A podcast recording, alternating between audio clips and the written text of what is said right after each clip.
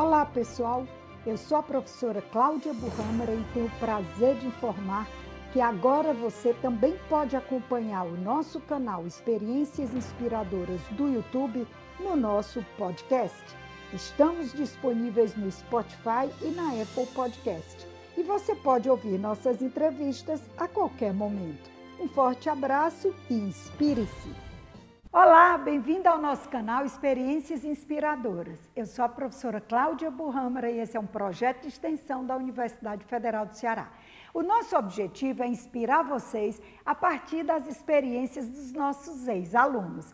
E hoje eu trouxe vocês aqui para uma sala de aula para a gente mudar um pouco o ambiente, né? Depois a gente volta ao ar livre, vai de novo para a biblioteca. Mas então, quem está aqui para conversar com a gente hoje, numa sala de aula, numa mesa de estudante, é o Igor Pelúcio, formado em publicidade em 2015. E o Igor é dono de uma empresa chamada Desenrolado. E ele vai falar um pouco dessa empresa maravilhosa que faz cursos online. Igor, seja muito bem-vindo, é um prazer muito grande ter você aqui. Muito obrigado pelo convite, eu assistia os vídeos, né, e que prazer estar aqui, sim, me sinto muito importante nesse momento. Coisa boa. Que coisa boa, eu fico muito feliz, esse retorno é sempre bom, é uma honra muito grande para a gente ver o quanto vocês, né, utilizam os aprendizados para empreender no mercado, né? Então, antes da gente começar a conversar sobre como é esse mercado lá fora, me fala um pouco como foi sua vida aqui dentro como aluno da universidade. Eu acho que para mim foi muito proveitosa. Muita gente me pergunta, o que você leva da publicidade para o seu trabalho? Você não trabalha em uma agência, mas eu levo muito das experiências que eu tive na sala de aula e fora da sala de aula. Na publicidade eu aprendi muito sobre planejamento, na publicidade eu aprendi sobre marketing, na publicidade eu aprendi sobre criatividade, sobre como resolver problemas complexos de forma criativa, eu aprendi sobre inovação e eu aprendi uma coisa que foi fundamental para fundar o Desenrolado, eu aprendi como no processo de comunicação, quem escuta, quem está lá do outro lado recebendo, é tão importante. E eu tive uma experiência trabalhando em uma escola, foi minha primeira experiência profissional, e não teve como eu não aplicar essa visão da publicidade no foco, no receptor. Então eu pensei, a linguagem que a escola usa tem que ser diferente, ela tem que estar ligada ao que esse aluno espera ouvir. E o Desenrolado veio muito disso, veio muito dessa vontade de comunicar a educação com outra linguagem, pensando muito mais no estudante do que em quem está comunicando.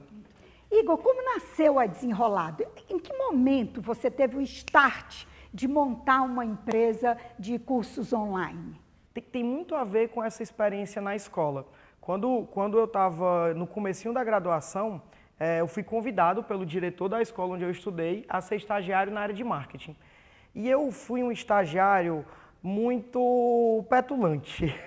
Eu, como tinha sido aluno há pouco tempo, eu ficava, por que a gente não muda essa semana cultural? Sempre são os mesmos temas. Por que a gente não cria uma feira de empreendedorismo aqui na escola? Eu ficava até incentivando os meus professores, que tinham sido meus professores há alguns anos atrás, vamos pensar numa aula diferente, vamos fazer um PowerPoint, que na época era uma coisa nova. Então, eu não fiquei só na publicidade, eu não fiquei só na área de marketing. Eu me envolvi muito nas atividades pedagógicas, como alguém que estava trazendo inovação e essa visão do aluno para dentro da sala de aula e do planejamento pedagógico da escola. Essa escola você já tinha estudado? Sim, nela? Eu estudei lá a minha vida inteira, então tinha toda uma relação. Então você tinha sido aluno dessa escola, depois Sim. Você já tinha entrado na faculdade, já tinha se formado? Não, eu estava no comecinho da faculdade, quando foi o chamado. Simão, que é um dos diretores da escola, filho dos fundadores, me convidou para ser estagiário de lá. E foi ali que o Desenrolado surgiu, porque eu e o Simão, a gente tentou implantar muitas coisas. Claro que a escola, por ser um organismo muito tradicional, não conseguia absorver muitas dessas coisas, então, dizer assim, um pouco dessas frustrações foram canalizadas para a gente, em alguns anos depois, dizer, a gente precisa fazer alguma coisa, a gente precisa conversar mais com esse aluno e entregar o que ele quer, então vamos criar o Desenrolado. Esse nome, Desenrolado, é muito curioso. Como é que nasceu a ideia? É um nome que, inclusive, a gente hoje está muito presente no Sudeste, porque os nossos clientes são de lá e sempre é um nome muito curioso para eles. Então, Desenrolado, o que é isso? E daí... Mas sempre é um nome que as pessoas, depois que entendem o que é, começam a usar e transformam no verbo desenrolar mesmo. Mas o desenrolado pra gente veio do que a gente queria. A gente queria um professor e uma professora desenrolados que conseguissem transmitir de maneira clara, de maneira leve, de maneira descontraída o conteúdo. Mas a gente também queria um aluno mais desenrolado, um aluno que sentisse que ele conseguia fazer aquilo, que podia ter mais prazer naquele processo de aprendizagem. Então, o desenrolado veio nesse foco em pessoas mesmo. Para a gente não era sobre o conteúdo, era sobre as pessoas serem desenroladas. Mais uma postura, né? Exatamente. Mais uma postura. Agora, você falando dos professores, você falou que tem um foco nesse cliente, que é o aluno de vocês, mas eu entendo também que vocês devem ter passado por um processo de capacitar professores, porque nós estamos muito centrados na sala de aula. Como é falar para um vídeo, né? Como é que vocês treinam os professores para que eles consigam comunicar a mensagem olhando para o vídeo? Acho que tem uma coisa fundamental que a gente aprendeu com uma aluna, quando ela tinha 14 anos e a gente estava começando o desenrolado. A gente estava começando o desenrolado e foi conversar com alunos e uma aluna chamada Letícia. Ela disse assim para a gente: tem professores que eu passo a semana inteira esperando a aula deles. E o que é que esse professor tem? E ela falou, autenticidade. Isso nos marcou muito. Quando a gente escutou autenticidade, a gente pensou, nós temos que buscar professores autênticos. Então, isso foi um primeiro grande norte no nosso processo de seleção. A gente buscava essa marca pessoal forte nos professores. E sendo muito sincero, Cláudia, a formação no começo ela veio muito da prática, porque nós, os sócios, os fundadores, também não sabíamos como isso ia acontecer. Então, foi realizando e aprendendo, escutando o feedback do aluno de maneira muito constante, que a gente foi entendendo que professores funcionavam para aquele modelo e conseguiam se desenvolver, mas alguns outros nem continuaram, porque de fato não conseguiam se desprender da realidade da sala de aula ou realmente funcionavam melhor para a sala de aula do que para o vídeo. Não conseguiam ser desenrolados, na verdade, né? O suficiente para transmitir. Tem uma coisa que é o professor no vídeo, ele precisa ter uma capacidade imaginativa muito grande. Isso. Porque não ter o feedback do aluno ongoing ali, enquanto a aula está acontecendo, faz com que esse professor tenha que ter a habilidade de, enquanto está olhando para a câmera, olhar ali para aquela lente e imaginar um estádio de futebol inteiro assistindo ele. E a gente vendeu muito essa imagem para os professores ao longo do processo. E a gente tem um caso emblemático de uma professora que durante uma aula ao vivo de linguagens, ela chorou ao vivo lendo um poema. Então ela entra num nível de emoção, porque de fato ela deixou de se imaginar dentro de um estúdio e ela passou a se imaginar sendo assistida por alunos no país todo. Por falar em país todo, vocês hoje já têm clientes no Brasil inteiro, né? São clientes nacionais. Me fala um pouquinho desses clientes. Sim, quando nós começamos, Cláudia, nós começamos com um modelo de negócio B2C, né? A venda direta para os alunos. Tínhamos um portal de assinaturas. E esse modelo, ele, em termos comerciais, não foi interessante para o desenrolado. A gente percebeu que a gente precisava investir muito mais em marketing do que o que a gente tinha de capital para conseguir transformar um aluno cadastrado em um aluno assinante pagante. Só que o aluno gostava do que a gente fazia. Tudo que era gratuito, a gente tinha um excelente índice de retenção nos vídeos, a gente tinha um excelente engajamento. Então nós pensamos, se o aluno gosta, mas não quer pagar, alguém precisa pagar para esse aluno assistir de graça. E aí veio a ideia de, será que a gente pode vender isso para as empresas de educação? E isso era um desafio, porque as empresas são tradicionais, muitas delas nunca tinham investido nada em videoaula ou em conteúdo digital mesmo, elas estavam muito apegadas ao papel, ao livro didático. E nós conseguimos convencer essas empresas, e foi um processo bem lento, começamos mesmo com a venda direta, indo, visitando as empresas, conversando sobre o que a gente estava fazendo, mostrando os resultados do nosso portal, e fomos conversando com empresas como a Pearson, que é uma das maiores editoras do mundo, como o SAS, que é uma empresa que cresce demais no país, a Editora do Brasil, super tradicional em venda de livros didáticos, tanto para o mercado público quanto para o mercado privado, e algumas empresas também que vendem simulados, que são simulados para o Enem, nós fazemos as videoresoluções, que são todas as questões da prova, tudo aquilo que o aluno errou, ele pode ver um vídeo com a correção. Então nós fomos convencendo empresas de diversos portes, muitas delas de grande porte, a se tornarem mais jovens, a entregarem para o aluno aquilo que a gente acreditava também que o aluno queria, aquilo que ele nos dizia que queria. É um processo de aculturação para a nova tecnologia, para a nova abordagem, né? Eu imagino que não tenha sido fácil nessa relação B2B, né? Porque sim, aí você transcende, né, para uma relação de mudança de cultura organizacional. A empresa mudou completamente.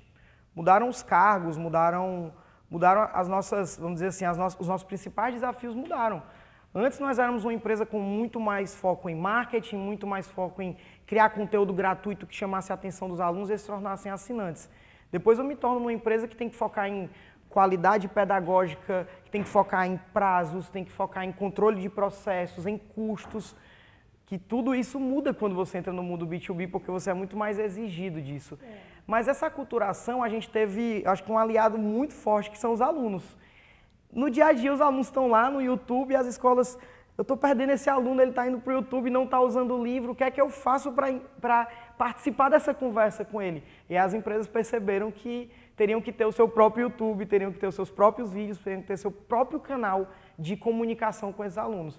E aí a gente ganhou muita força nesse processo. Quantos funcionários já tem a Desenrolado hoje? Já somos 36 funcionários e 43 professores no time. Que coisa bacana. E esses professores são exclusivos de vocês? Como é que funciona essa relação? Não, a gente tem professores que trabalham sob demanda no Desenrolado, embora isso seja muito mais um modelo contratual, porque na prática o Desenrolado trabalha assim, é uma tarefa interna da organização manter um relacionamento constante, um relacionamento de engajamento com esses professores. Então nós temos diversos professores que estão junto do Desenrolado, gravando conosco desde 2014, desde o começo. Claro que ao longo do tempo esses professores foram mudando, a gente teve que trazer professores que eram bons em roteiro, professores que eram que conseguiam também fazer narrações, além da gravação dos vídeos. Então esse grupo foi mudando, mas a gente tem um trabalho muito forte de manter eles muito próximo do Desenrolado. Eles participam de decisões, participam do dia a dia, então isso é muito importante para a gente. E vocês ainda ficam dentro da escola, quer dizer, parte da empresa ainda funciona na escola em que você estudou no segundo grau? Exato, para a gente é muito importante esse contato direto com o aluno.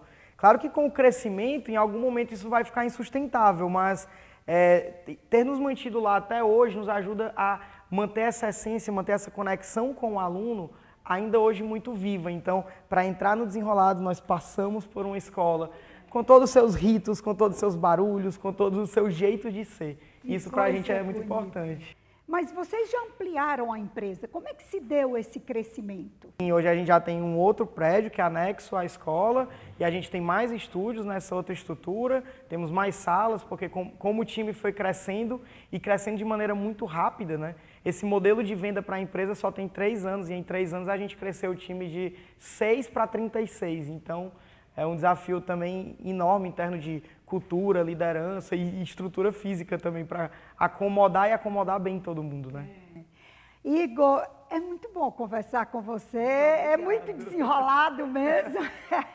E eu quero também agradecer a Luísa, sua esposa, que intermediou nosso encontro, né? E que ainda está na UFC, né? Muito em breve também vai estar se formando. Mas, Igor, eu quero mais uma vez agradecer. Foi uma gentileza muito grande sua estar aqui com a gente. E conte sempre com o UFC na hora que você precisar. Eu conto e muito obrigado pelo convite. Estarei sempre à disposição. Gente, é isso. Se você gostou, como eu adorei, curte, compartilha, se inscreve no nosso canal e aguarda que vem muita entrevista boa por aí. Obrigada e até a próxima.